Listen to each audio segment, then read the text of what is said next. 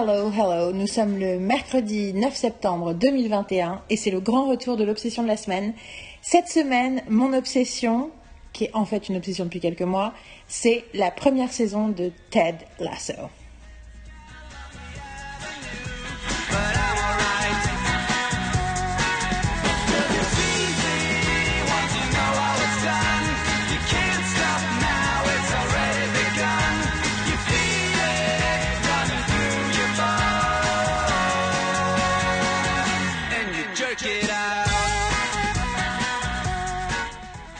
J'ai dit la première saison de Ted Lasso parce que je viens à peine de commencer la seconde, qui euh, a commencé en juillet et dont il y a 7 ou 8 épisodes qui sont sortis déjà.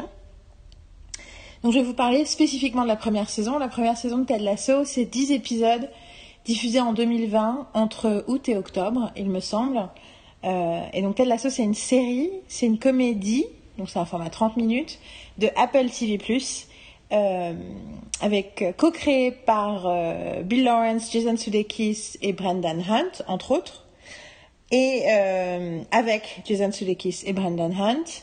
Et je ne vais rien vous dire d'autre parce que je voudrais que vous regardiez la série. arrêtez ce que vous êtes en train de faire et regardez la série. Regardez-la parce que Bon, déjà, je trouve ça génial, mais même si ça ne vous plaît pas, même si pour une raison mystérieuse, ça ne vous plaît pas, je pense sincèrement que Ted Lasso, c'est un moment important dans l'histoire des séries, dans l'histoire moderne des séries. Je pense qu'il se passe un truc avec cette série, dans l'influence qu'elle va avoir sur les critiques, sur les spectateurs et sur l'industrie. Euh, ouais.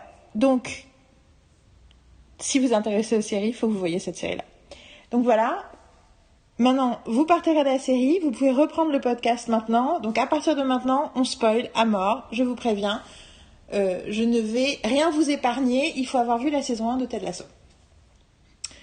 Alors, donc pour ceux qui ont vu la série, euh, vous savez de quoi ça parle, mais je voudrais quand même préciser quelques petites choses. Donc, euh, au cas où vous ne soyez pas au courant, c'est basé sur une pub en fait. En 2013, Brendan Hunt et Jason Sudeikis ont fait une pub euh, pour NBC Sports. Je pense que c'est parce qu'il y avait un championnat de football, donc de soccer, et qu'ils voulaient euh, bah, introduire euh, l'ironie du fait que les États-Unis, c'est le seul pays où on ne connaît pas les règles du soccer, du football, même si c'est un sport qui est quand même joué, notamment, notamment beaucoup à l'école par les filles. Le soccer, si vous regardez dans la série, il y a beaucoup de gamines qui font, qui font du foot. Euh, pas du football américain justement. Et, euh, et en gros, c'était une série, je crois que c'est un spot euh, ironique et l'idée c'était d'avoir un coach avec un accent du Kansas qui parle de soccer. Voilà. Et a priori, ce personnage les a beaucoup touchés et leur a plu parce que je pense que assez rapidement, Soulekis et Hunt ont commencé à développer une idée de série jusqu'à contacter Bill Lawrence, donc le créateur de Scrubs, entre autres merveilles, et ils se sont retrouvés à développer la série ensemble et finalement elle a été créée pour Apple TV+. Pendant la première année de cette euh, chaîne, donc je vous rappelle quand même que dans la première année de cette chaîne, dans les merveilleuses séries que cette chaîne a eues, selon moi, il y a quand même euh, Dickinson, Mythic Quest, euh, Home Before Dark et donc Ted Lasso, qui sont quatre séries exceptionnelles, de façon en plus radicalement différente. Si vous n'avez pas vu les autres, je vous invite à le faire. Donc, donc ça, c'est l'origine story. Euh, et pour ceux, si jamais, qui n'ont pas vu la série, qui n'ont pas envie de la voir, qui veulent être spoilés, mais qui savent pas de quoi ça parle, c'est l'histoire donc d'un coach du Kansas qui a un accent du Kansas qui arrive avec son assistant coach qui s'appelle Coach Beard euh, pour devenir les entraîneurs d'une équipe de football euh, d'une partie de Londres qui s'appelle euh, FC Richmond et FC Richmond, je ne sais pas les trucs de voilà. Et donc du coup c'est une série américaine qui se passe en Angleterre, dont la plupart des personnages sont anglais et la plupart des, pratiquement tout tourne autour du football. Et en fait, ce qu'il y a de très particulier, c'est que c'est une série avec pratiquement que des personnages, enfin plus ou moins que des personnages positifs. Je dis pratiquement parce qu'il y a des exceptions, mais il n'y a pas beaucoup d'exceptions. C'est un peu comment euh, un truc dont je parle depuis, dans les podcasts depuis des années, le côté euh, comment des personnages intelligents, compétents, euh, qui font de leur mieux ont quand même, ben, leur vie est quand même intéressante. C'est pas parce qu'ils s'auto-sabotent pas toutes les 30 secondes qu'ils sont pas intéressants. je me suis rendu compte que j'avais du mal à organiser mes, mes podcasts d'obsession de la semaine. J'en ai eu plein hein, ces derniers mois. Et Ted Lasso, d'ailleurs, la première fois que je dis que je ferai un podcast dessus, c'était il y a plusieurs mois. Euh, je me suis rendu compte que en fait le côté euh, je parle en roue libre pendant une demi-heure, même si je suis capable de le faire, en fait, en fait ça me crée de l'anxiété. En fait, j'aime bien les listes, j'aime bien la structure, et donc je me suis dit ok, je vais créer un truc où au lieu que ce soit juste je parle en roue libre, je vais, euh, ça va être les 17, ça va être pas les 17, mais 17 choses remarquables sur quel que soit l'objet de l'obsession de la semaine. Donc, quelles sont les 17 choses remarquables euh, Enfin, pas les 17 parce que ça voudrait dire qu'il n'y en a que 17, mais 17 choses que je trouve remarquables dans la première saison de Ted Lasso. Et donc, j'ai commencé à y penser comme ça, et en fait, assez rapidement, je me suis rendu compte que c'était presque aussi un guide d'écriture. Comment écrire une grande série qui est un peu euh, le, le, le, titre euh, de travail de mon futur livre sur l'écriture de série, dont je parle depuis des années, mais que je finis par écrire, mon bouquin sur Buffy. Et en fait, c'est rigolo parce que je l'ai montré euh, à ma colocataire Carole, que vous connaissez, que les gens qui écoutent les podcasts connaissent, et vous allez réentendre bientôt, parce que je pense qu'on va reprendre la semaine berlinoise très bientôt. Euh, elle m'a dit c'est presque un guide de vie. Et je suis assez d'accord. Donc euh, voilà. Du coup, on va le tenter comme ça. J'ai une liste de 17 points dont je vais parler à chaque fois. Je vais expliquer pourquoi Ted Lasso le fait, comment ils le font. Euh, ce sera beaucoup plus clair si vous avez vu la série. Mais sinon, euh, si vous avez des questions, n'hésitez pas à me les poser. Alors, numéro 1. Ted Lasso, c'est un succès critique émotionnellement sain. Donc je reviens à ce que je disais tout à l'heure. Euh, en gros, les personnages sont compétents, intelligents, essaient de faire de leur mieux. Et en fait, j'ai l'impression que c'est la première fois qu'on a un succès critique de cette taille. Alors, j'ai pas l'impression, je sais pas, je, me rends pas compte à quel point en France il est gros ou pas, parce que j'avoue que ces 18 derniers mois, je suis un peu, euh, un peu débranchée de la conversation française sur la pop culture. Mais en tout cas, aux États-Unis et en Angleterre, c'est un énorme succès critique. Euh, ils, ont, 13, euh, ils ont 20 nominations aux, Emmy Awards, ils ont 13 pour le prime time. vraiment voilà, adoré par les critiques. Ils ont fait la couverture de toute la presse quand ils sont revenus pour la saison 2 aux États-Unis. Du coup, la question, la presse culturelle en tout cas, mais pas que, la question, c'est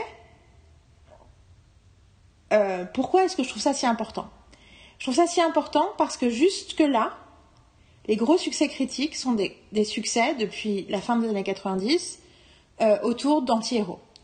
Je parle des gros succès critiques. Bien sûr, il y a d'autres séries qui sont, qui sont appréciées, mais si vous réfléchissez à tous les trucs qui sont vraiment, vraiment, vraiment marquants, c'est des trucs avec des anti-héros, en gros. Euh, des anti-héros ou des trucs où il y a de la violence, où il y a du sexe, souvent gratuit, où il y a euh, où les gens sont corrompus, où c'est dark. Mais je trouve moi, enfin pour ceux qui m'écoutent le savent, dark de façon cynique, c'est-à-dire que même si les personnages principaux euh, sont, je pense par exemple à Handmaid's Tale, le personnage principal est pas est pas est pas une anti-héroïne, mais quand même il y a l'idée de l'univers où tout le monde est bah, de méchant de façon un peu caricaturale quand même. C'est ça qui me dérange dans cette série-là, dont j'ai pas vu beaucoup d'épisodes, je l'avoue, mais quand même. Et c'est un peu un truc euh, de ce que j'appelle la télé prestige. Donc c'est ça, c'est vraiment un terme qui vient du monde des critiques américains, le prestige TV. Donc la télé prestige, c'est les trucs faits par HBO, par AMC, euh, mais aussi certains produits Netflix et tout. Et donc en gros, généralement, euh, quand les critiques se paluchent, pour excusez-moi l'expression, sur une série, on s'attend à ce que tout le monde soit méchant je, vous schématise, mais je pense que ça donne une bonne idée. Et d'ailleurs, c'est pour ça que j'ai mis six mois à regarder Ted Lasso, parce que vu que j'ai vu qu'il y avait plein de gens qui étaient fans, enfin, qu'il y avait une critique positive, je suis partie du principe que ça allait être une série euh, cynique, que ça allait être une série euh, sur un coach trop débile et du coup c'est rigolo parce qu'il est con. Euh, enfin voilà, il y avait un espèce de truc, puis surtout le côté accent du Kansas et tout. Et du coup j'avais j'avais j'avais cet a priori là. Et en fait, en découvrant le premier épisode, dès, dès le début, un des premiers trucs que tu vois, euh, pas tant l'assaut d'ailleurs, mais son assistant, Coach Beard, tu vois qu'il est en train, il est en train de lire un livre et l'assaut lui dit Ah, t'es encore en train de lire, un, livre sur le foot, t'es une vraie éponge, donne-moi une info. Et tu sens, en fait, c'est, ça montre la curiosité, l'intérêt, le désir d'apprendre, le désir d'être, de se renseigner. Et très rapidement, tu sens chez Lasso aussi qu'il est en fait derrière son côté euh, cow-boy euh, gentil euh, qui sourit tout le temps et qui est hyper optimiste et qui, fait tout le temps des, des, métaphores et des analogies vaguement assez inattendues et un peu, un peu kitsch, soyons clairs, eh ben tu te rends compte qu'en fait il, voit il, observe, il comprend, il sait. Enfin, c'est quelqu'un d'intelligent. De très intelligent même. Et du coup, je me suis dit. Peut-être le premier épisode, je me suis dit, ah, mais en fait, c'est pas ce que je pensais. Et puis au deuxième épisode, j'ai été convaincue. Et puis sur la suite, enfin voilà, je suis au contraire tous les, pas seulement lui, mais en fait tous les personnages sont intelligents dans cette série. Et c'est assez, c'est hyper agréable de regarder un truc où tout le monde est intelligent. Moi, j'ai envie que mes personnages de série soient, soient euh, plus intelligents, mais au moins autant intelligents que moi. Euh, ça, ça, sinon, sinon, ça m'intéresse pas. J'ai pas besoin de, enfin, je, je comprends pas l'intérêt de regarder des trucs à la télé de gens qui sont plus cons que nous. Je, je, j'en tire aucune satisfaction. Euh, du coup, quand j'ai remarqué ça, et je me suis rendu compte, ah mais qu'en fait, j'avais jamais imaginé que ça puisse être le cas parce que le succès critique m'avait convaincu que ça pouvait pas être le cas. Parce que quand d'autres séries aussi intelligentes euh, sur la compétence, sur euh, des personnages positifs ont existé ces dernières années, eh ben, j'ai l'impression que la critique met beaucoup plus de temps à les découvrir, voire ne les découvre jamais complètement. À la limite, The Good Place, et encore, je trouve que The Good Place n'a jamais eu le succès critique qu'il méritait, parce que c'est une série tellement plus exceptionnelle que ça n'a été montré par la presse et les médias. Euh, pareil pour, enfin, je pense spécifiquement, et c'est rigolo parce qu'en fait, j'ai, quand je donne des cours, je, je crée des, j'ai une espèce de, de, de, chronologie des séries importantes américaines euh, des années 50 à nos jours, avec pas tout, mais les, les trucs que je trouve importants de, pour mes stagiaires qui sachent que ça existe. Et il y a des espèces de, de chapitres de l'histoire, et je parle notamment euh, euh, de la, enfin, je parle de la révolution HBO, je parle de la riposte, ce que j'appelle la riposte des networks, qui est le début des années 2000 où les, les séries network, donc de grandes chaînes, se sophistiquent vachement, notamment parce qu'entre-temps, il y a HBO en face qui fait pas une, mais plein de séries euh, hyper enfin, vachement plus ambitieuses qu'avant. Et du coup, pour moi, The West Wing, The Good Wife, tout ça, c'est des séries qui existent parce qu'il y a eu euh, le câble en face. Et, un des, et la dernière catégorie que j'ai créée récemment, c'est la catégorie 2018 chez les networks que j'appelle le PTSD, que j'appelle le Post-Trump Stress Disorder. Et euh, c'est rigolo parce que c'est un terme que j'ai je, je, sais que je fais une grosse digression, mais c'est important parce que je pense que c'est, je pense que c'est assez essentiel pour l'histoire des séries. Euh, j'ai créé ce, j'ai utilisé ce post-Trump stress disorder sur Twitter quand, après l'élection de Trump, et j'ai, chaque fois que je voyais dans une série, dans les six mois qu'on suivit, les un an qu'on suivit son élection puis son arrivée euh, au pouvoir aux États-Unis, donc euh, entre euh, novembre 2016 euh, jusqu'à jusqu'à, je pense, l'été 2017. Euh, chaque fois, bah, surtout après, au bout de quelques mois quand même, chaque fois que je voyais un épisode, je me disais ça, c'est le premier épisode qui était écrit après les élections. Notamment, je, me rappelle série d'un épisode de Arrow où tout d'un coup, il y a tout l'épisode qui parle du gun control, donc de l'idée de la limitation des, des armes. Et je me dis, c'est un épisode hyper politique qui dénote pas mal de ce que fait d'habitude Arrow même si je, à l'époque, enfin, pour plein de raisons, je trouve qu'il y a beaucoup de, valeurs très intéressantes dans Arrow, mais le fait de parler d'une loi pour restricter le, le, les armes, c'était tellement hors sujet, je me suis dit, c'est à tous les coups, c'était un, épisode qui était passé en février-mars 2017, je me suis c'est sûr que cet épisode, il a été pitché après les élections. Et ma théorie, c'était, euh, la plupart des gens qui travaillent dans euh, l'écriture de séries aux États-Unis sont plutôt progressistes, plutôt de gauche en tout cas, ils n'aiment pas Trump et que du coup, l'élection a été un choc pour eux et que du coup, ce choc se ressent dans ce qu'ils ont écrit dans les mois qui ont suivi. Et puis, septembre 2018, il y a plusieurs séries qui arrivent euh, à l'antenne. Plus c'est parce que c'est un, c'est une année où on a fait euh, des podcasts, où j'ai fait des vidéos et on a fait des podcasts sur la rentrée série. Et du coup, c'est cool parce qu'on a plein de traces, j'ai plein de traces de, de cette rentrée-là. Euh, et en gros, euh, je pense notamment, c'est. Mais du coup, je me demandais si FBI c'est le cas aussi, mais ça. Oui, ça. Il y, a, il y a New Amsterdam en premier lieu, mais il y a FBI, il y a 911 qui avait commencé pas longtemps avant. Et pour moi, ces séries-là, ce sont des séries euh, typiques de la réinvention d'un modèle. On va faire le même modèle de série policière ou médicale qu'on faisait avant. La différence, c'est que maintenant tout le monde va être compétent, va pas y avoir de conflit facile, euh, tout le monde va essayer de faire de son mieux et qu'on va traiter des vrais problèmes qui arriveraient dans une situation humaine plutôt que du cliché euh, stéréotype de fiction qui existe depuis maintenant euh, trop longtemps sur les écrans. En gros, le désir d'avoir des héros qui sont des personnes raisonnables, qui sont des personnes, mais surtout des personnes compétentes. Je pense que c'est hyper important le mot compétent. Et pour moi, ça, j'ai réalisé plus tard, c'est une réaction directe à, Trump président. C'est un désir des scénaristes de créer un, monde euh, de fiction où justement on valorise la compétence parce que justement dans leur quotidien on ne la valorisait pas. Tout ça pour dire que pour moi, l'approbation la, critique de Ted Lasso, c'est le monde critique, en tout cas américain et je pense anglais, qui arrive au même point qu'étaient les scénaristes en 2018. C'est que les scénaristes ont commencé de séries traditionnelles, ont commencé à écrire des séries qui vont vers le positif. Et en 2020, à cause de tout ce qui s'est passé depuis, le monde critique et sériephile étaient prêts à recevoir ces messages positifs aussi.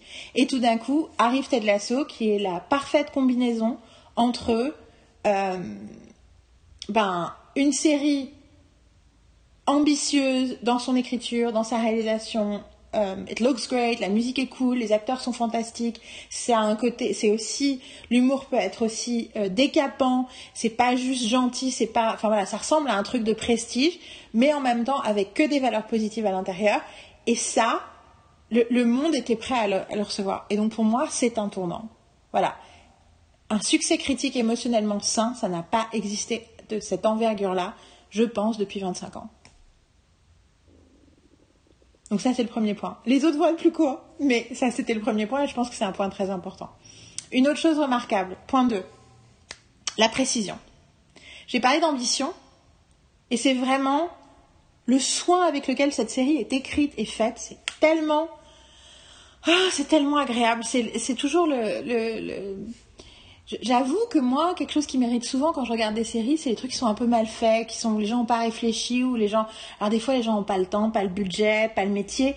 Mais, mais du coup, quand on voit que, quand on voit des gens qui, qui, qui, qui savent ce qu'ils font, mais qui le font si bien, c'est tellement agréable. Alors donc déjà, c'est très, enfin, je trouve ça hyper agréable à regarder. Les comédiens sont tous, mais tous incroyables.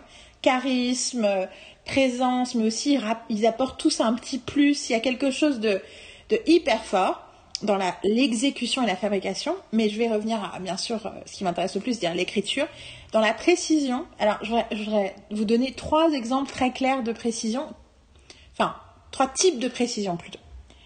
Alors, il y a la précision des dialogues. Il n'y a pas une phrase, il n'y a pas un mot qui n'est pas, qui n'a pas de valeur. C'est-à-dire que chaque phrase est soit drôle, soit intelligente, soit hyper caractérisante. C'est incroyable. C'est tellement agréable d'avoir un texte de cette qualité-là. Euh, ben, moi, je pense, voilà, mais c'est pas. Mes, trois séries préférées, c'est Buffy Angel, Friends et The West Wing. Trois séries dont le texte est, est, incroyable. Dont, le, dont, chaque. Ou là, enfin, c'est exactement ce que ces séries ont. Il n'y a pas un mot qui sert à rien. Il n'y a pas un mot. Et puis surtout, c'est. C'est des textes, littéralement, qui, qui deviennent de plus en plus...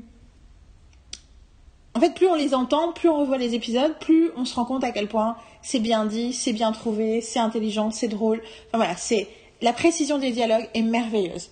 Et euh, d'ailleurs, la spécificité aussi hein, des dialogues, dans le sens où le fait qu'il y ait des gens d'accents différents et de types euh, et de milieux socio-économiques différents et qui s'expriment différemment, c'est magnifique.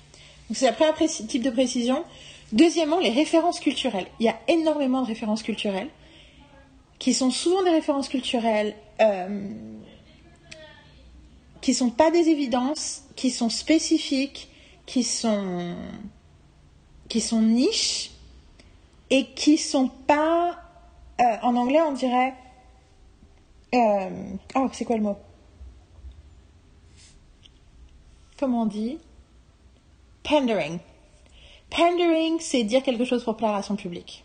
C'est le fan service, le pandering. Mais disons que l'expression générale de pandering, on utilise ça beaucoup pour euh, la politique. Euh, genre, mais ça marche avec plein de trucs. Vous faites un concert à Londres et vous dites Londres est ma ville préférée. C'est du pandering.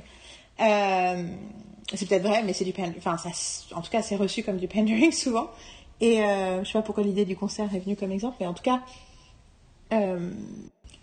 mon téléphone s'est brusquement allumé et ça m'a fait perdre ma concentration, donc j'ai coupé. Je reprends.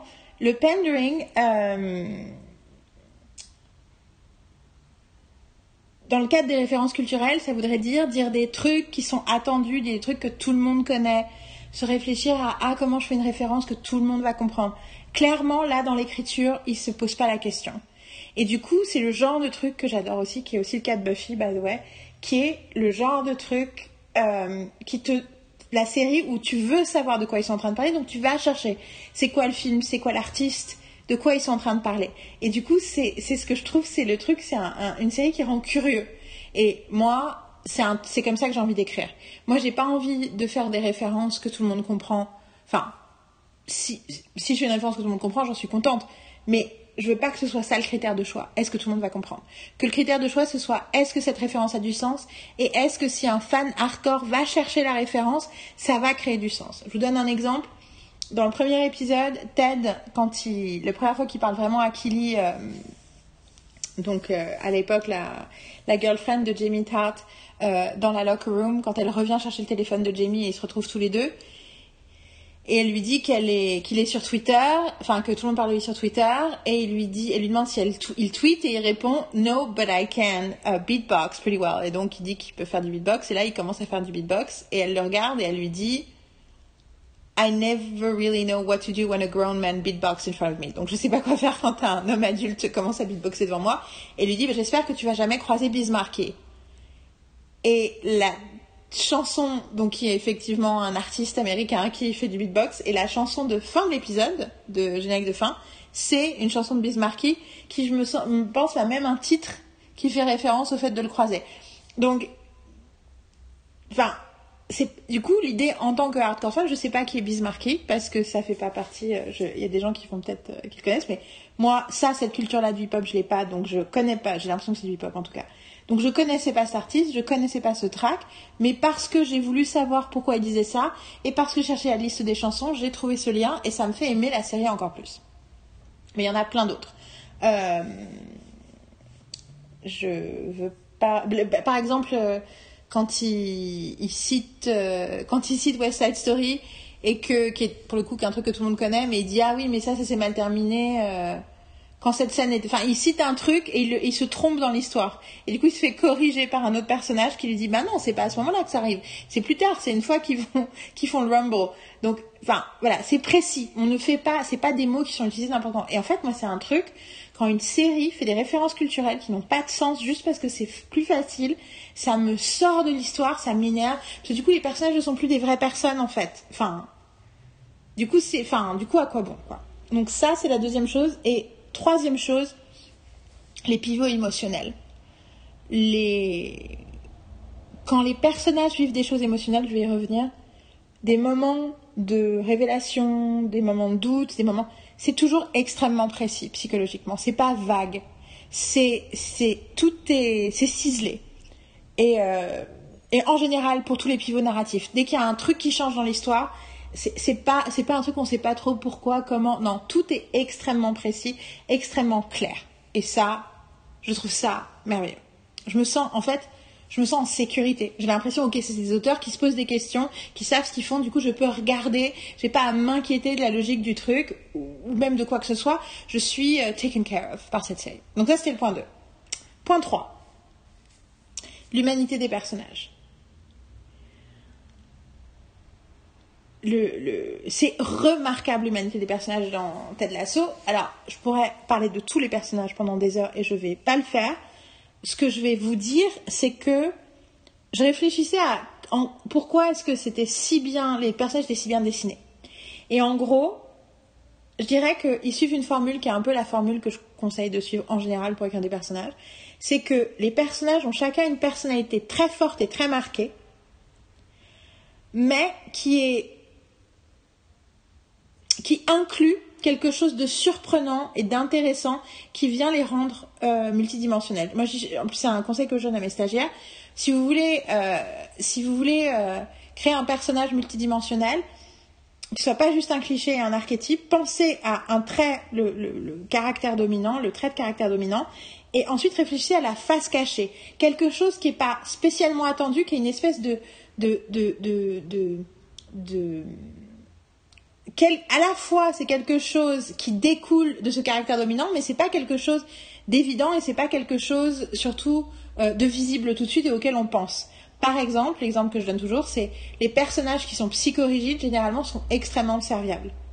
Parce que souvent, le désir de contrôle fait que les gens aiment bien être impliqués et donc ils aiment bien. Du coup, c'est des gens qui sont très helpful, très serviables, euh, très accueillants, très euh, ben, du coup très gentil. Et je pense qu'on a, on a rarement, on n'y pense pas tout de suite, mais en fait, voilà. Donc ça c'est un exemple particulier, mais ça peut être plein d'autres choses. Euh, ce qui compte, c'est d'avoir quelque chose qui vient colorer, qui à la fois reste logique avec la première partie, mais qui vient colorer le premier trait de caractère d'une façon qui rend le personnage intéressant, différent, surprenant. Du coup, je, vous ai, je, voulais, exemple, donner des exemples de ce que je raconte, et du coup, je voulais parler de en quoi chaque personnage principal a un caractère dominant? Enfin, je, schématise beaucoup hein, parce que c'est plus compliqué que ça, mais je pense que c'est important de le dire. Euh, enfin, de vous donner un exemple. Donc, un caractère dominant et un deuxième aspect surprenant mais hyper important qui en fait n'est pas euh, antinomique du premier caractère, mais par contre peut-être pas quelque chose auquel on aurait pensé tout de suite. Vous allez plus comprendre avec les exemples. Donc, Ted. Ted est ultra optimiste et joyeux mais euh, il est aussi très insightful. Insightful, j'ai essayé de chercher le mot en français et ça m'est pas venu. C'est quelqu'un qui comprend, qui comprend comment les gens fonctionnent, qui voit les gens pour qui ils sont, qui observe. C'est pas parce qu'il est tout le temps en train de dire tout va bien, tout est génial, ha ha ha, et faire des blagues, qu'il n'est pas en fait extrêmement observateur et, et plein d'empathie et d'intelligence dans son appréhension des autres. Donc ça, c'est Ted. Euh, Rebecca, par exemple, elle est très contrôlée. Elle est vachement dans le contrôle d'elle-même et des autres. Mais c'est quelqu'un d'extrêmement spirituel. Elle est très drôle. Et elle est parfois très drôle avec... Euh, elle est, elle est, elle est acide dans ce qu'elle ce qu'elle dit. C'est, je pense aussi, un des personnages qui dit le plus de grossièreté euh, de façon totalement inattendue. Euh, et ça, je pense que voilà, le, le côté, le côté, c'est quelqu'un de très smart, mais surtout de très de très piquant alors qu'elle est tellement contrôlée et qu'elle semble presque froide et sans cœur. Euh, je trouve ça très intéressant. Euh, Roy, il est extrêmement en colère tout le temps. C'est ça ce qui le caractérise le plus. He's mad, comme dirait Kelly. Mais c'est aussi quelqu'un de incroyablement éthique. Il parle tout le temps de ses valeurs. Il ne supporte pas que Jamie Tart ne, ne, ne suive pas des valeurs morales. Il s'occupe de sa nièce. Il veut faire le bien. Enfin, il y a vraiment un truc. Il est extrêmement éthique. Ce qui pourrait ne pas sembler une évidence avec la colère. Euh, en même temps, la colère, euh, c'est issu d'un sentiment d'injustice. Et généralement, les gens qui ressentent beaucoup d'injustice, c'est des gens qui, qui aiment les, les codes et les règles et qui considèrent que les autres personnes enfreignent les règles et ça les rend fous. Mais bon, donc c'est logique en fait, mais c'est pas spécialement attendu quand on écrit un personnage en colère, on se dit pas c'est la personne la plus éthique du groupe. Euh, au contraire, très souvent le cliché c'est que la personne en colère c'est la personne qui fait n'importe quoi, qui dit n'importe quoi. Euh, Kelly, elle est très très fun et un côté superficiel. Elle est célèbre pour être presque célèbre, mais c'est quelqu'un d'extrêmement gentil. C'est précisé d'ailleurs par le personnage de Nate plus tard euh, dans la saison, dans l'épisode 8. Euh, mais elle est vraiment hyper gentille et hyper douce. Et du coup, euh, pareil, on ne s'attend pas spécialement à ça sur le côté superficiel, fun, voilà. Sam, j'adore le personnage de Sam. Sam, il a l'air très naïf parce qu'il est très joyeux. Il est jeune et joyeux.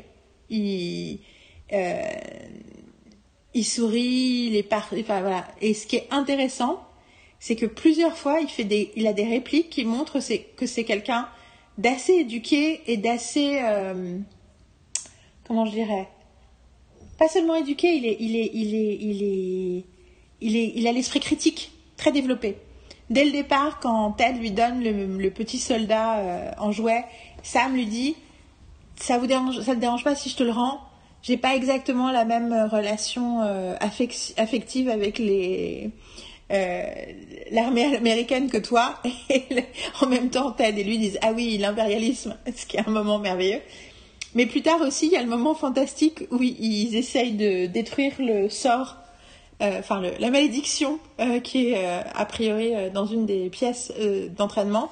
Et et il va voir Rebecca et lui dit ah là là dès qu'il y a des, des, questions de voodoo les gens disent genre ah l'africain il va être fan et tout et elle lui fait ah tu n'es pas fan il fait si il fait ah si si mais surtout parce que je suis fan d'Harry Potter c'est qui est un quand même qui, qui, voilà qui non seulement euh, va à l'encontre de clichés qu'on pourrait avoir mais surtout la façon même dont il le dit démontre euh, qu'il a l'esprit critique et qu'il a voilà qu'il a le sens de la dérision et que voilà donc euh, Sam euh, euh, Beard, donc Coach Beard, qui est très calme, enfin très discret, mais qui en fait très souvent avec Ted et pas seulement avec Ted montre qu'il a un côté très goofy, c'est-à-dire qu'il aime bien, je sais même pas comment dire goofy en français, qu'il aime, il aime bien faire le coup, il aime bien dire des conneries.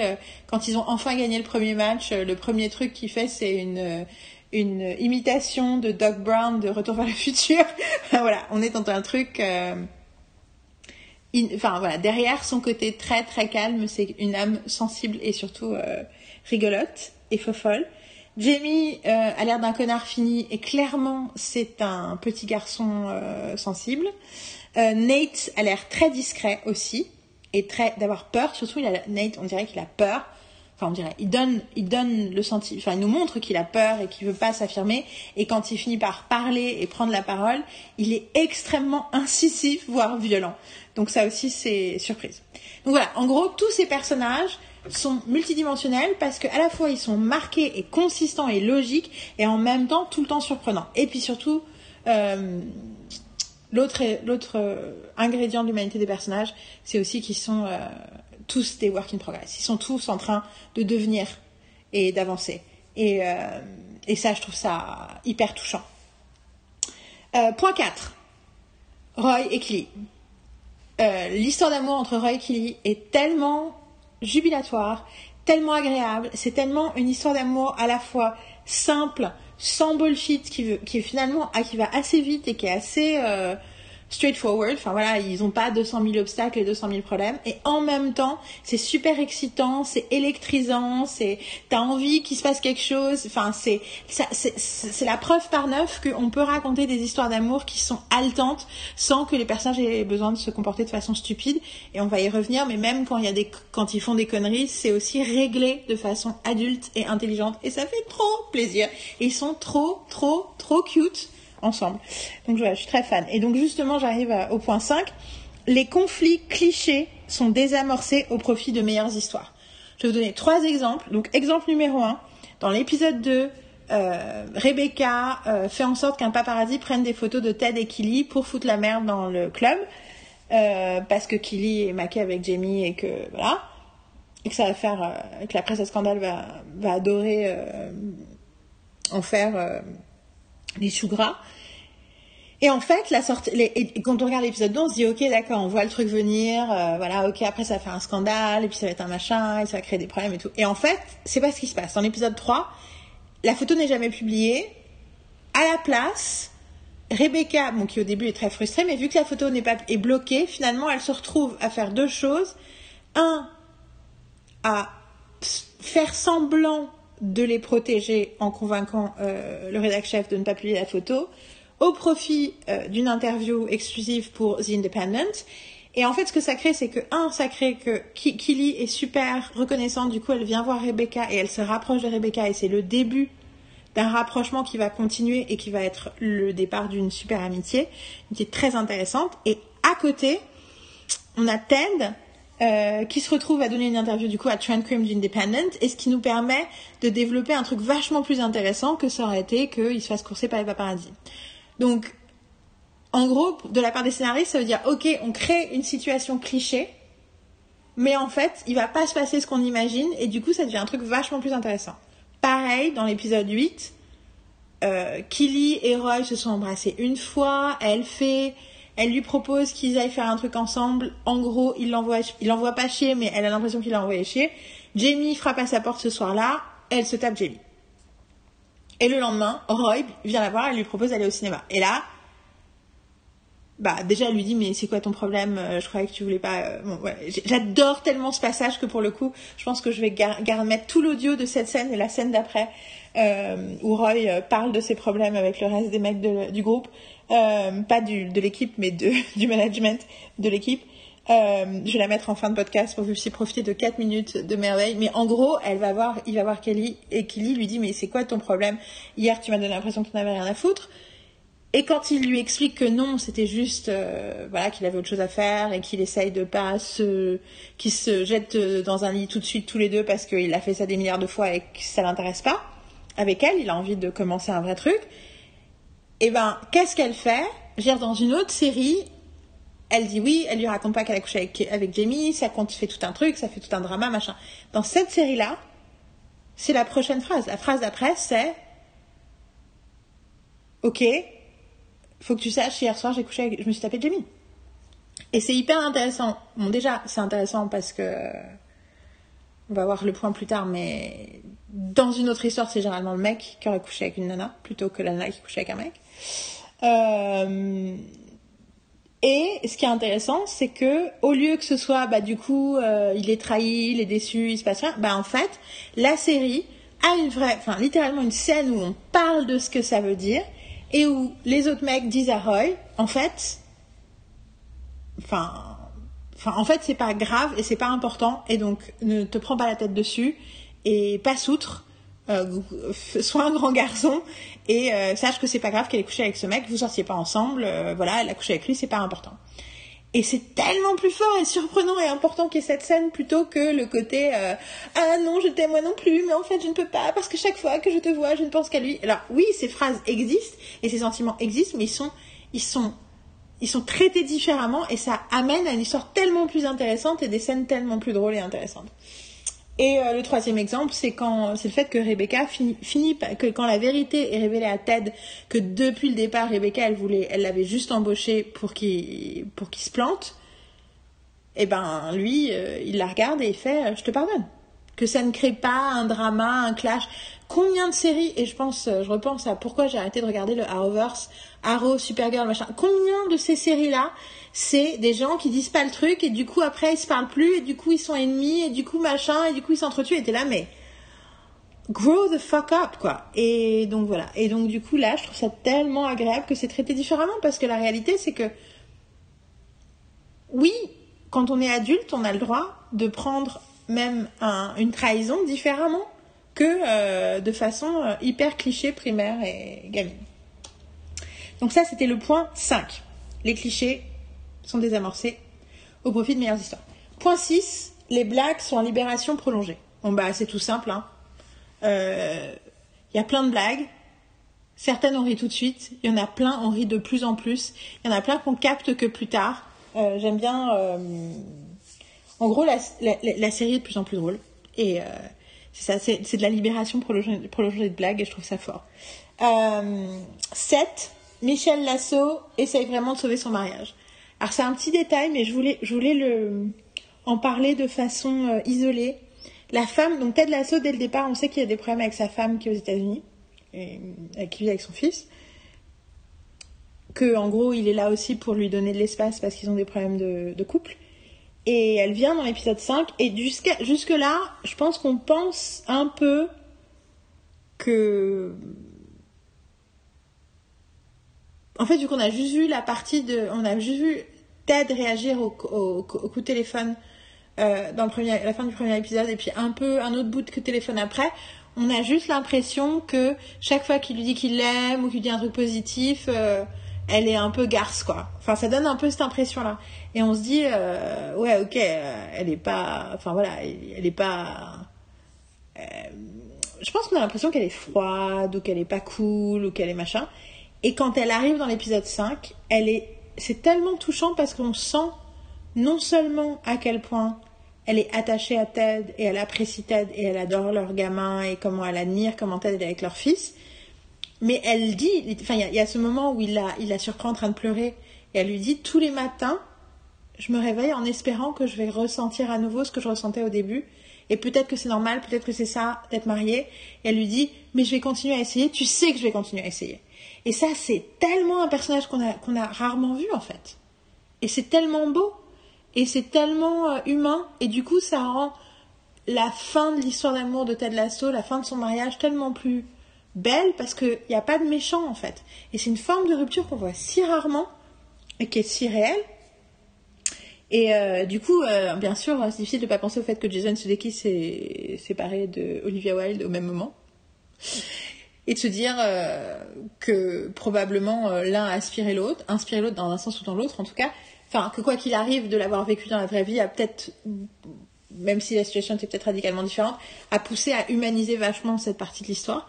En tout cas, ou c'est peut-être pour ça qu'ils en ont parlé. En tout cas, euh, en tout cas, voilà, c'est quelque chose de remarquable. Point 8, la musique. Alors, euh, j'ai mis, euh, je pense, un bout de Jerk It Out. Je dis je pense parce que tant que j'ai pas fait le montage, je suis pas sûre, mais a priori, j'ai mis un bout de Jerk It Out, qui est une chanson que notamment Marine, mais après moi, on a adoré pendant des années et des années, surtout, mais surtout quand c'est sorti, et du coup de la retrouver dans un épisode, c'est l'épisode 6, euh, et c'est tellement une chanson parfaite pour les matchs de foot. Mais il y a plein, plein, plein d'autres super tracks de musique. Il n'y a pas un track qui ne sert pas à quelque chose. Il n'y a pas un morceau de musique qui n'est pas euh, intelligemment utilisé. Et il y a, je trouve, pratiquement aucun choix évident. On sent que c'est réfléchi on sent, euh, on sent que c'est intentionnel. On sent que c'est pas juste bon, faut mettre des trucs qui ont l'air un peu cool pour que ça passe. Et euh, ça, c'est super agréable. On sent que c'est des gens qui aiment la musique qu'on fait la série en fait.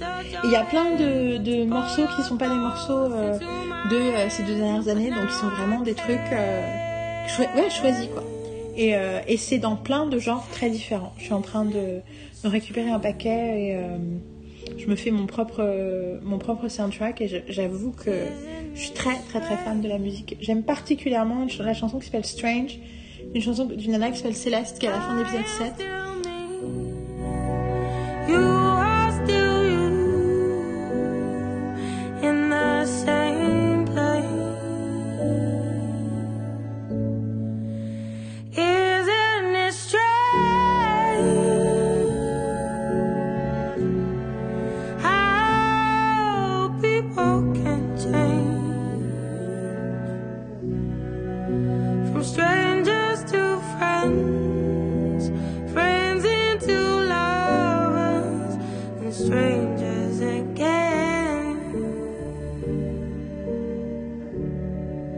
J'aime aussi. Euh, enfin, j'aime beaucoup de chansons, mais j'aime aussi. Euh, je pense spécifiquement à la chanson euh, dans l'épisode 9 quand Rebecca dit la vérité à Ted.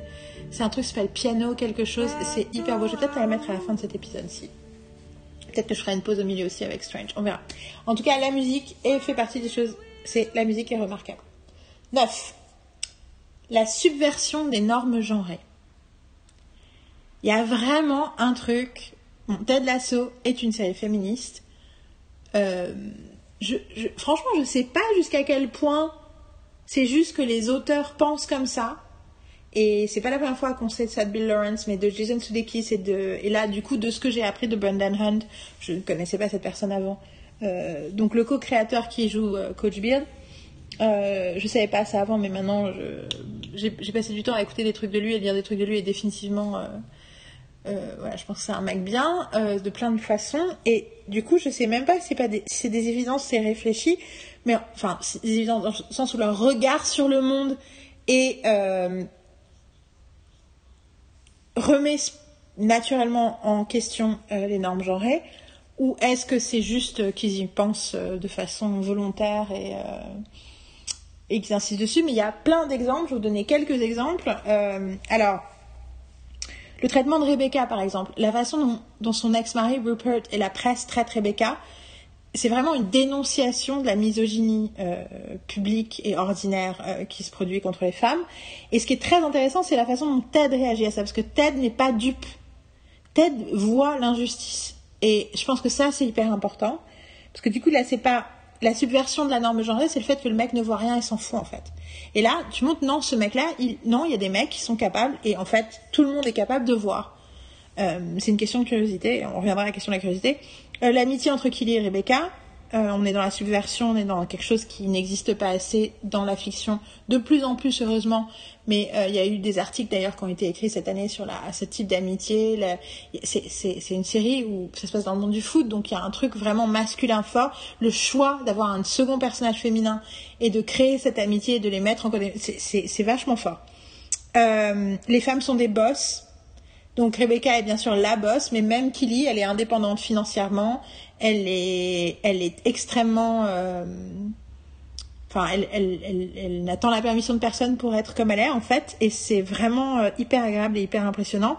Et même la femme de Higgins, les deux, trois fois où elle parle, on sent que c'est une bosse, dans le sens euh, métaphorique du terme. Euh, tout le monde aime les comédies musicales. C'est quelque chose que, que Jason Sudeikis a dit à Brené Brown dans, dans son podcast l'année dernière. Mais il y a un truc où il a dit dans l'univers de, il a dit lui-même, l'univers de Ted Lasso est un univers plus féminin que masculin. Ce qui veut pas dire plus lié aux femmes, mais plus lié aux, à des attributs typiquement classiquement féminins. Et un, une des choses, c'est que tout le monde aime les comédies musicales, notamment parce que les créateurs aiment tous les comédies musicales. Apparemment, Brendan Hunt est un grand fan.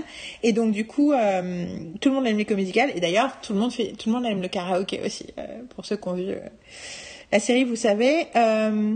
autre subversion, les hommes pleurent il y a une scène où on voit les, tous les joueurs de foot pleurer en regardant un film et euh, Jason Sudeikis sur le Ted Lasso l'annonce en disant à la minute 78 euh, tu vas voir une salle remplie d'hommes adultes pleurer et, Coach Beard répond et je serai l'un d'entre eux. Donc les hommes pleurent et les hommes parlent de, leurs émotions. Donc il y a deux séquences euh, spécifiques, il y en a plein d'autres, mais il y a deux séquences spécifiques de l'épisode 8 où ils créent même un club pour pouvoir parler de leurs émotions, les Diamond Dogs, le nom du club.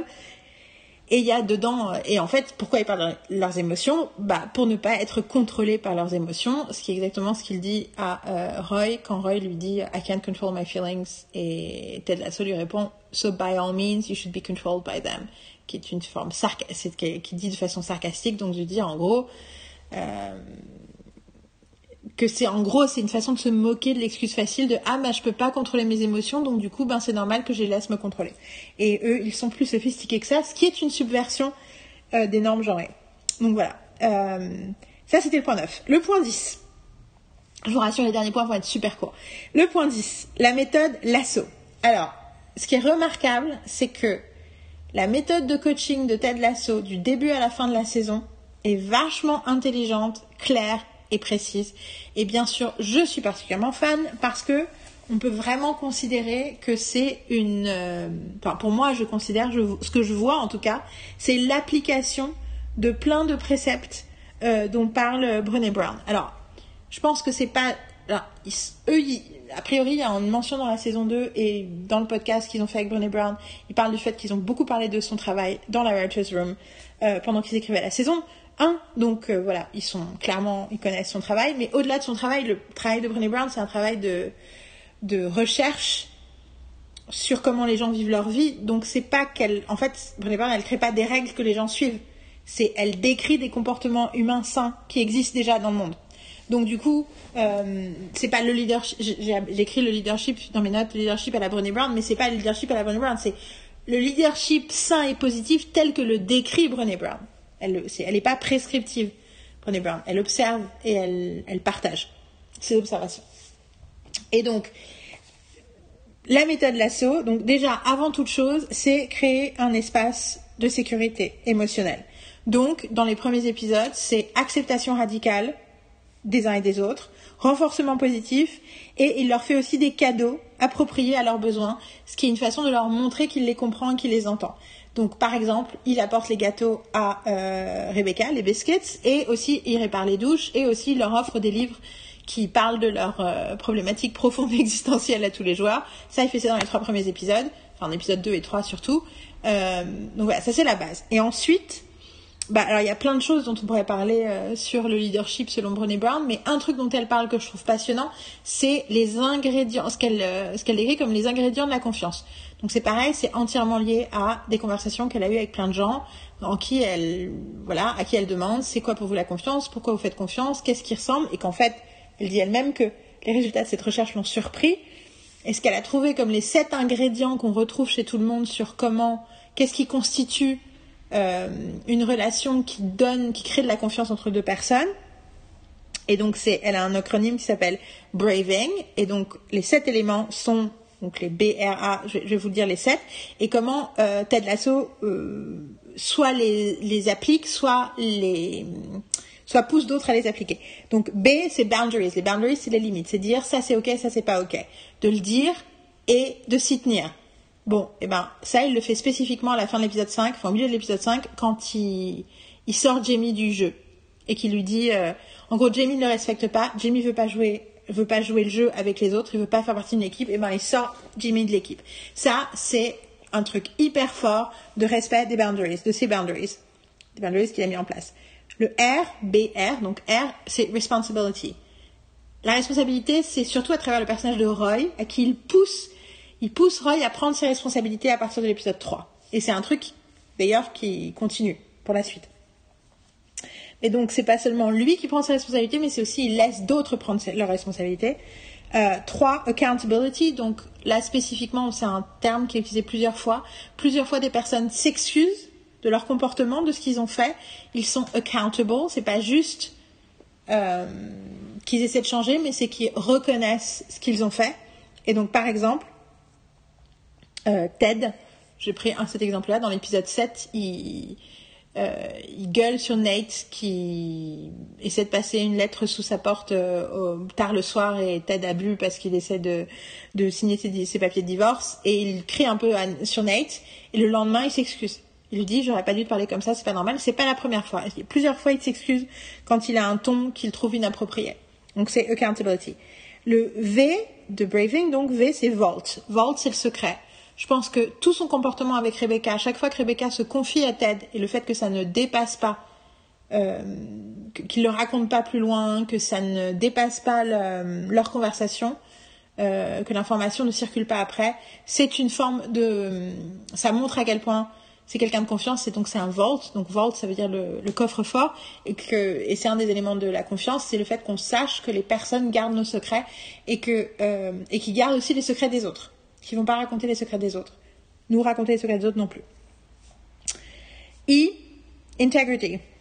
En gros, c'est choisir ses valeurs, même quand c'est inconfortable. Bon, bah, Ted le montre plusieurs fois. Il le montre euh, quand il accepte de, de donner le divorce à sa femme, enfin quand il propose de donner le divorce à sa femme, et qu'il dit à ses joueurs qu'il faut qu'ils acceptent le changement, même si le changement ça fait peur, et que lui-même l'accepte dans sa propre vie, mais aussi quand il, même s'il en a, il a beaucoup de mal, il finit par aussi avoir l'intégrité euh, de dire à Roy qu'il faut qu'il sorte de l'équipe, euh, qu'il soit sur le banc de touche, parce que euh, bah parce que c'est inconfortable, il n'a pas envie de dire ça à Roy, il n'a pas envie de pas être de son côté, mais en réalité sa responsabilité, son intégrité demande à ce qu'il pense au reste de l'équipe et, et au club. Voilà. Et, euh, et enfin, les deux derniers, c'est le N et le G, c'est non-judgment et generosity. Et donc le non-jugement et la générosité. La générosité, c'est un peu donner le bénéfice du doute. Et je trouve que les deux sont vraiment euh, personnifiés quand il raconte son, sa découverte de la citation de Walt Whitman Be curious, not judgmental. Soyez curieux, pas dans le jugement. Et c'est vraiment, ça représente vraiment l'idée du non-jugement et, la, et, de la, et de la générosité. Donc en gros, tout ce que fait Ted Lasso, en tout cas tout ce qu'il essaye de faire, parce que des fois c'est difficile, des fois c'est facile, des fois c'est difficile, sa méthode de coaching, sa méthode, son comportement, son leadership a incroyablement de sens. Et c'est réfléchi, c'est, intelligent, c'est, voilà. Et ça, c'est remarquable. C'est remarquable d'arriver à montrer quelqu'un, un leader, qui fait ça si bien sans être parfait, tout en ayant des difficultés à le faire. Je trouve que c'est... Euh, en plus, c'est hyper dur d'écrire un truc comme ça qui soit pas chiant, quoi. De, de, d'écrire un truc comme ça qui soit pas démago, justement pandering, qui soit pas kitsch, qui soit pas, qui soit pas, euh, j'ai le mot souple qui me vient, mais c'est pas ça que je viens, guimauve, qui soit pas euh, gnangnan, c'est hyper dur, quoi c'est d'autant plus remarquable de réfléchir à l'intelligence et la, psychologie et la, de, la, de, son approche. Euh, tout en pensant qu'on qu'on s'est pas ennuyé deux secondes quoi. En fait, c'est comme si on voyait un séminaire, mais sans s'en rendre compte. Voilà, c'était le point 10. Point 11. Ted ne change personne. Il leur permet d'exister pleinement. Ça, c'est remarquable. Cette méthode, la, la méthode lasso dont je viens de parler, le but, c'est pas d'apprendre aux gens à être différents. Le but, c'est pas, il les transforme pas. Tout ce qu'il, si tu réfléchis à tous les personnages qui évoluent dans la saison, c'est pas une évolution où ils, ils deviennent différents. C'est plus une évolution d'ouverture, de révélation. On apprend des choses sur eux, ils apprennent des choses sur eux, ils s'autorisent à faire des choses. Je pense spécifiquement à Killy. Au tout début, quand la première fois qu'ils se rencontrent, il y a une espèce de vibe entre eux. Moi, j'ai cru au début que c'était que ça allait être une histoire d'amour entre Ted et Killy. Parce que la façon dont elle arrive dans la pièce et qu'elle dit ah désolé je t'interromps et il, il est-ce que j'interromps quelque chose? Et il fait non non pas du tout. Il a une façon tellement curieuse de la regarder que je me suis dit ok elle lui plaît. Mais en fait c'est pas qu'elle lui plaît a posteriori. Je pense que ce qui se passe, c'est qu'il qu'il reconnaît son énergie. Il est étonné parce qu'elle a une énergie très positive qui ressemble à la sienne. Et en fait, moi j'ai l'impression qu'il y était déjà dans cet univers-là, mais qu'elle n'avait pas l'espace de contaminer le reste du groupe et le reste du club avec son énergie positive jusqu'à ce que Ted rentre dans leur vie. Ted autorise les gens à être eux-mêmes, à se révéler comme ils sont profondément, et c'est ça qui les rend non seulement meilleurs dans leur, avec eux-mêmes et dans leur parcours, mais aussi qui leur permet de connecter plus les uns aux autres. Et c'est ça, et ça c'est génial aussi en termes d'écriture. C'est, mais enfin, moi, c'est ce qui me, enfin, c'est dur, quoi. Dur d'écrire un truc aussi bien. Bon. Point 12 les breakthroughs émotionnels sont puissants. Donc breakthroughs, alors j'ai essayé de réfléchir. Donc le breakthrough, c'est le moment de révélation que tu as euh, chez ton psy généralement. Et je trouve que le mot breakthrough émotionnel en anglais, breakthrough, c'est tout de suite idiomatique, on comprend tout de suite de quoi ça parle. Si je dis révélation, je trouve que c'est un peu plus euh, ambigu. Donc les breakthroughs, c'est pour ça que j'utilise le mot anglais. Donc en gros, chaque fois qu'un personnage a un vrai moment tournant émotionnel, c'est hyper puissant et à l'écran et dans euh, les conséquences que ça a. Que ce soit euh, Rebecca qui pleure dans l'épisode 4, Ted qui a sa, crise de panique, euh, Rebecca qui, suite à une confrontation avec Rupert, finit par tout, tout, tout, tout balancer à Ted de la vérité de, de la manigance qu'elle fait depuis le début. Roy qui revient sur le terrain contre toute attente, qui empêche Jamie de marquer, qui se fait mal au genou, et là la foule entière dit le scande l'hymne de, de a priori les, ces, heures de gloire. Je, veux dire, euh, quand la dernière fois que je l'ai vu, j'ai pleuré. Je me suis d'ailleurs, les premières fois, j'ai pas pleuré. Je pense que cette série est tellement dense que c'est seulement plus on la regarde qu'on a vraiment l'opportunité de complètement vivre tout ce qu'elle a à offrir. Et, euh, je, sais qu'il y a des gens, ils aiment pas les trucs comme ça, ils veulent pas que ce soit aussi dense. Ils disent ah bah du coup ça fait trop d'informations. Bah en fait moi je suis pas d'accord. Moi j'ai besoin. C'est un truc que Chuck Lorre a dit dans un, une espèce de table ronde il y a quelques mois euh, pour Variety. Il a dit euh, qui veut écrire une chanson qui ne doit être entendue qu'une seule fois? Je pense, et pour dire que lui, il écrivait des séries qui espérait seraient revues des, où les épisodes seraient revus 250 fois. Il écrit des séries qui doivent, en les pensant qu'elles vont être diffusées. Et pour moi, c'est ça. Ted Lasso, c'est une série qui, qui est écrite pour être vue. Tout ça pour dire que euh, ce moment euh, avec Roy Kent, il est, il est hyper fort et, très beau et, et ouais, les, les, moments émotionnels, les breakthroughs émotionnels sont puissants et sont intelligents et ils ont des conséquences. C'est pas comme si euh, il y a des séries, euh, je trouve, qui euh, on, a l'impression que tout le monde a des emotional breakthroughs dans tous les épisodes, mais en fait, ça n'a pas vraiment de conséquences sur les personnages, sur leur parcours. On a un peu l'impression que c'est, bah, du coup, c'est un peu l'impression que c'est des drama queens qui passent leur temps à faire les drama queens, quoi. bon, je vais vous dire la série laquelle je pense, et je suis désolée du coup pour les gens qui sont fans, parce que je sais que c'est terrible quand on aime une série et que on la critique comme ça, et ou je vais pas vous dire la série en fait. Non, parce que si vous aimez cette série, vous n'avez pas besoin que je vous dise ça. ça. va juste vous rendre triste. Ça sert à rien.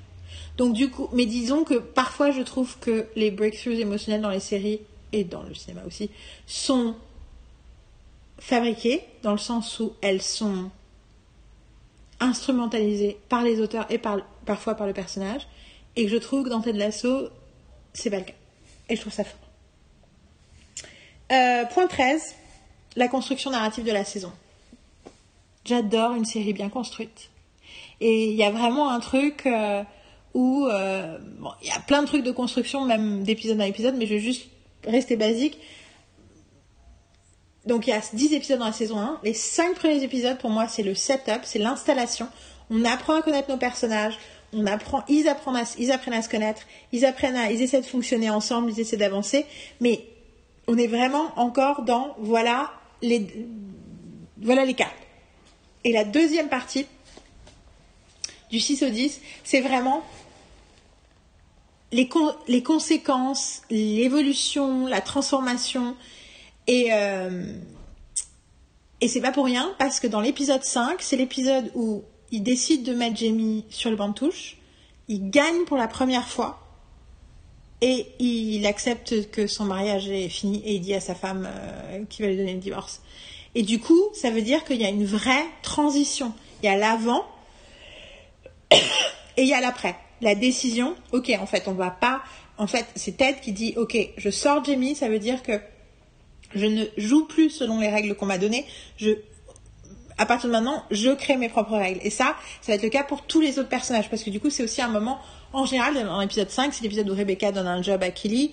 C'est l'épisode. Euh, D'ailleurs aussi où à la fin de l'épisode, Roy s'excuse auprès de Kelly parce qu'il il lui a dit un truc pas cool, enfin pas cool, pas très grave, mais la veille. Et donc il fait montre aussi qu'il est accountable. Euh, il y a vraiment un tournant dans cet épisode.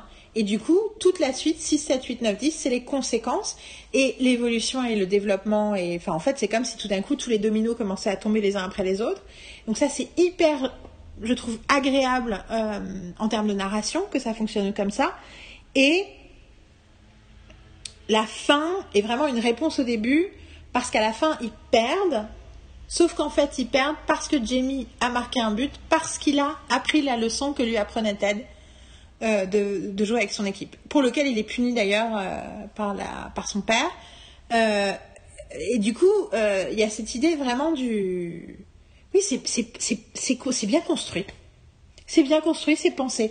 Là, j'étais entre guillemets très schématique parce que j'ai, ça fait deux heures que je parle. J'exagère, mais j'ai pas le temps de rentrer dans tous les détails. Mais euh, c'est vraiment intelligent, quoi. C'est vraiment, ils se se foutent pas de la gueule du monde.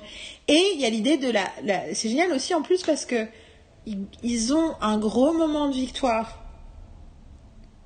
Euh, dans le dernier épisode, ils ont deux moments de victoire. Ils, ont, ils empêchent Jamie de marquer et Sam marque. Non, c'est Sam et, c'est Sam et Rojas qui, qui marquent. Et ils ont ils hurlent dans les stands. Donc c'est comme une grosse scène de victoire dans une autre, euh, une série ou un film de sport. Et bim, à la minute, ils perdent parce que Jamie fait ce qu'il a appris avec Ted. Mais, euh, parce que c'est vraiment une thématique euh, plusieurs fois, hein, le fait qu'il veut pas passer la balle, qui veut tirer lui-même. Euh, et, le, commentateur dit Is he gonna go for glory? Euh, Et en même temps, la leçon de tête depuis le départ, c'est pas important de gagner ou de perdre, est très importante quand à la fin il dit Vous êtes triste, mais regardez autour de vous, vous n'êtes pas seul et croyez-moi, il y a quelque chose de pire qu'être triste, c'est être triste et seul. Et qu'en fait, la vraie leçon, c'est on ne peut pas contrôler ce qui va se passer. La vraie leçon, c'est ce qui est important, c'est la connexion qu'on a avec les autres. Parce que comme ça, quoi qu'il arrive, qu'il nous arrive la meilleure ou la pire des choses, on peut continuer à avancer. Et ça, c'est, c'est très très très smart parce que c'est mais c'est pas une, c'est la leçon éthique dont il parle depuis le début en fait. Le fait de créer une équipe, de c'est quoi coacher, à quoi ça sert, et du coup, ça, donne du sens quand ce qui se passe à la fin est une, est une représentation, est une illustration, est une réponse à ce qui a été dit au début, quoi. Et du coup, euh, bah, ça c'est, c'est pas la seule série, mais en fait, c'est rare, c'est trop rare d'avoir un tel sentiment de complétude, j'appelle ça la complétude, à la fin d'une saison. Euh, attention, hein, c'est pas si rare que ça, hein. les grandes séries le font. mais faut quand même, faut jamais prendre ça euh, à la légère. Euh, et là, j'arrive aux derniers points qui sont des points beaucoup plus courts.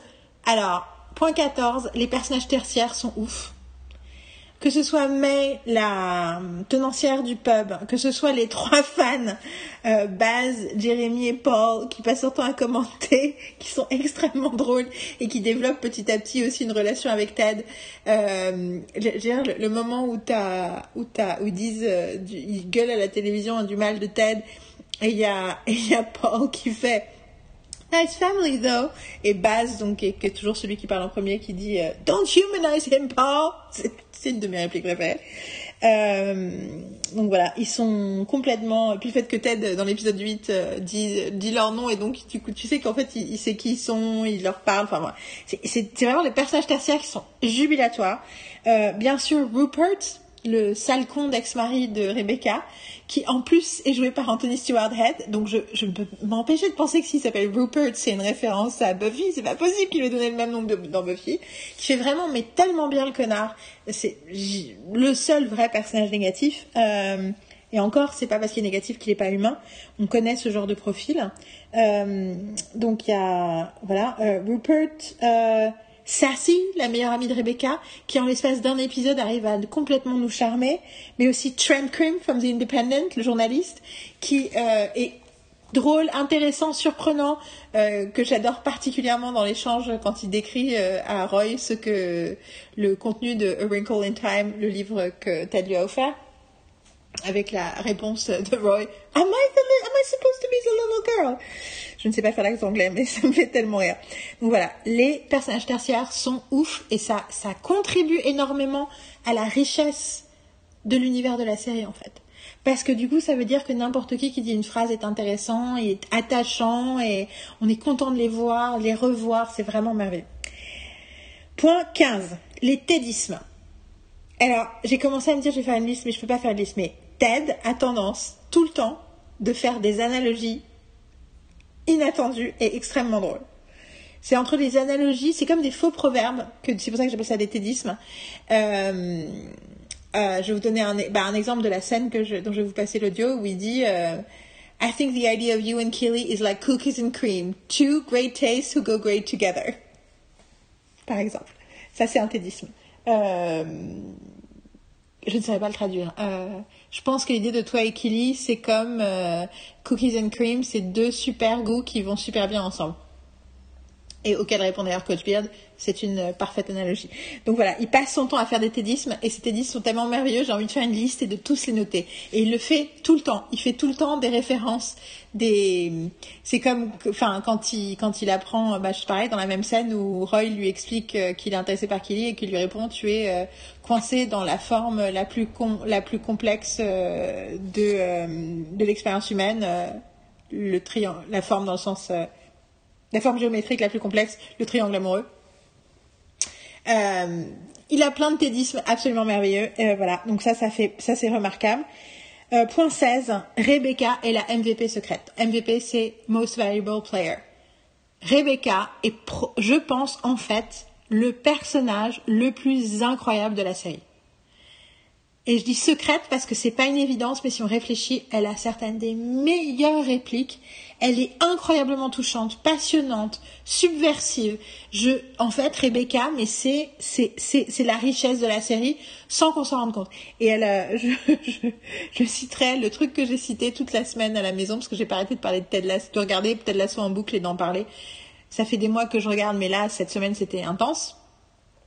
Et un des trucs qu'elle a dit, c'est, euh, qu'elle dit, c'est que dans l'épisode 2, quand t'as Kili qui demande euh, si elle doit choisir d'être un panda, enfin elle dit panda ou lion, sans préciser que c'est pour euh, ce qu'elle doit choisir pour une pub, mais d'être déguisée en panda ou en lion, mais en tout cas elle dit panda ou lion, et Rebecca dit j'ai pas le temps pour ça, elle se barre, et pensant à Ted répond panda, et Rebecca tourne sur ses talons et fait c'est complètement débile. Pourquoi un panda, un panda, euh, en gros un panda c'est dégueulasse, ça sert à rien, euh, les lions c'est majestueux et tout. Et là elle dit, what's black and white and red all over? A panda that got anywhere near fucking lion. qui veut dire, qu'est-ce qui est noir et blanc et rouge partout? Un panda qui s'est approché d'un putain de lion. C'est toujours moins drôle en français, mais.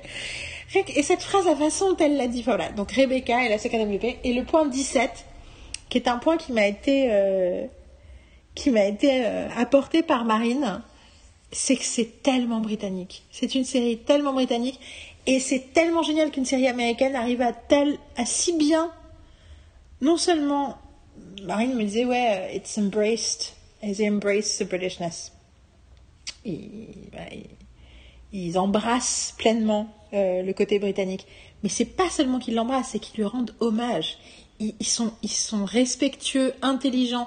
Et d'ailleurs, Marine me disait, quand je disais la liste de mes points, elle m'a dit, mais d'ailleurs, le côté de, que les, que les conflits clichés sont désamorcés, ça a un petit côté britannique aussi. On a un peu l'impression que parce qu'on est en Europe, on fait pas les mêmes conneries qu'on fait aux États-Unis, on est moins primaire. Euh, je trouve ça intéressant comme euh, point de vue. Mais euh, voilà, c'est le, le point 17. Euh, bon, cet épisode a été hyper long, mais j'avais tellement envie de vous raconter tout ça. J'avais tellement envie de partager mon amour, mon admiration, ma... Et j'avais pas envie de faire un truc général, j'avais envie de faire un truc précis, j'avais envie de parler des, détails, de la précision de ce que j'aimais. Euh, voilà, alors n'hésitez pas si vous avez euh, écouté, enfin, si vous avez vu la série, en fait non, si, que vous ayez vu la série ou pas, n'hésitez pas à me dire ce que vous avez pensé de ce que je viens de vous raconter.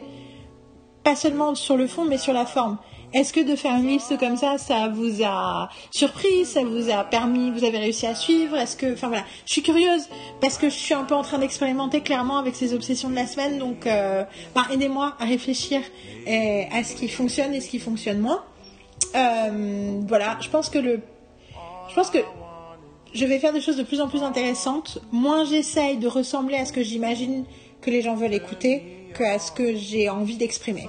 Alors, voilà. C'est après ça, c'est, je veux dire, c'est une approche euh, en théorie géniale. Après, la réalité, c'est qu'est-ce que ça veut dire que du coup, ce que je fais est inintelligible? Ben, Je suis curieuse.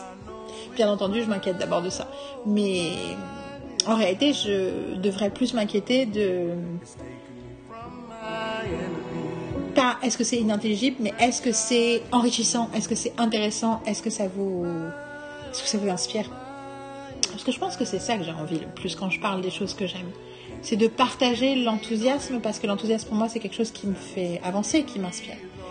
Voilà, Euh, je vais continuer à regarder la saison 2 de Ted Lasso. Euh, on va d'ailleurs regarder l'épisode 2 ce soir avec les filles. Pour l'instant, j'ai beaucoup aimé le premier épisode, mais j'attends d'en voir plus. Euh, J'espère que vous avez aussi profité de cette merveilleuse série.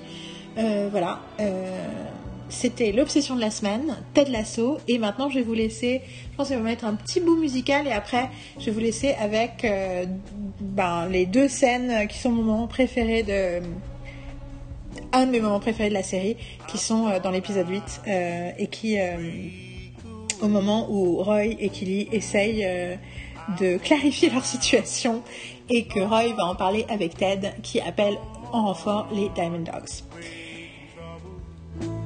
Ben, à très vite, et bonne pop d'ici là.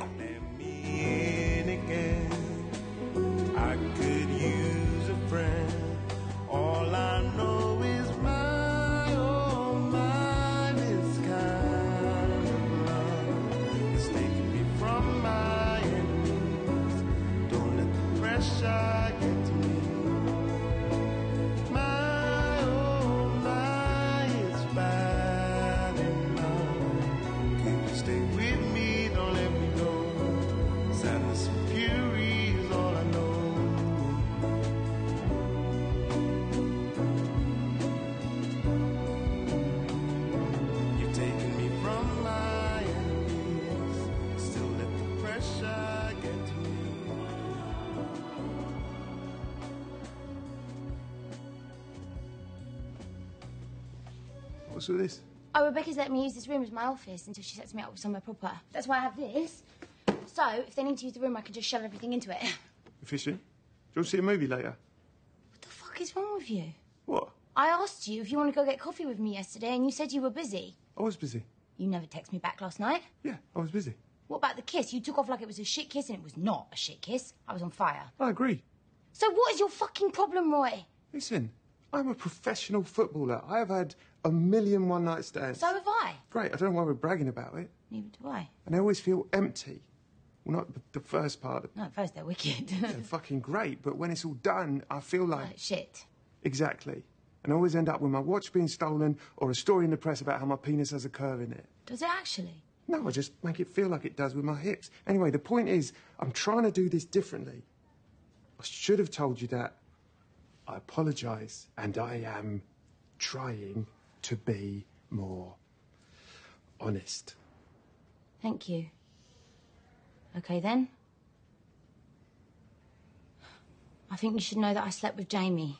Yes, I am aware of that. I mean, last night. I didn't think you were into me. I didn't know what you wanted, and I knew exactly what he wanted. Right, so you fucked him to get back at me for something I didn't even know I did. No, I. No. No. Yes. Yep. That's exactly what I did. I fucked up, Roy. I'm really sorry. But I need you to be okay with this. Um, well, why don't you just come and tell me how you feel about it once you've figured out how to speak again?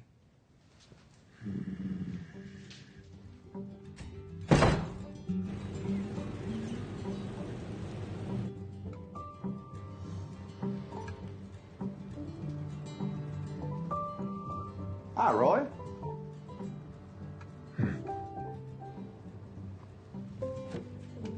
Something on your mind? Is that grunt all I get to go on? That's okay, I'll give it a shot. Here, uh, let's see. You are thinking about buying your first house. No, not that. Okay. You just realized your dad might be a little racist. Stop! He's in his 60s and he's from South London. Of course, my dad's a little racist. Look, me and Kaylee might be starting up a thing, but every time I think about her, all I think about is Jamie fucking Tart. Ooh-wee. Sounds to me like someone's trapped inside life's most complicated shape a love triangle. Second place, of course, is the I just walked in on my mother in law changing into her swimsuit dodecahedron. Does my face look like it's in the mood for shape based jokes? No, Roy, it does not. But in my defense, it rarely does. Oh, I know exactly what to do here, though. What are you doing? Mm, don't you fret, my fine furry fella. In a matter of minutes, your relationship dilemma will be in the past. For I am rounding up the Diamond Dogs. Who the fuck are the Diamond Dogs? It's just a group of people who care, Roy. Not unlike folks at a hip hop concert whose hands are not in the air. Okay, so this is about you and Keeley, right? Saw this coming.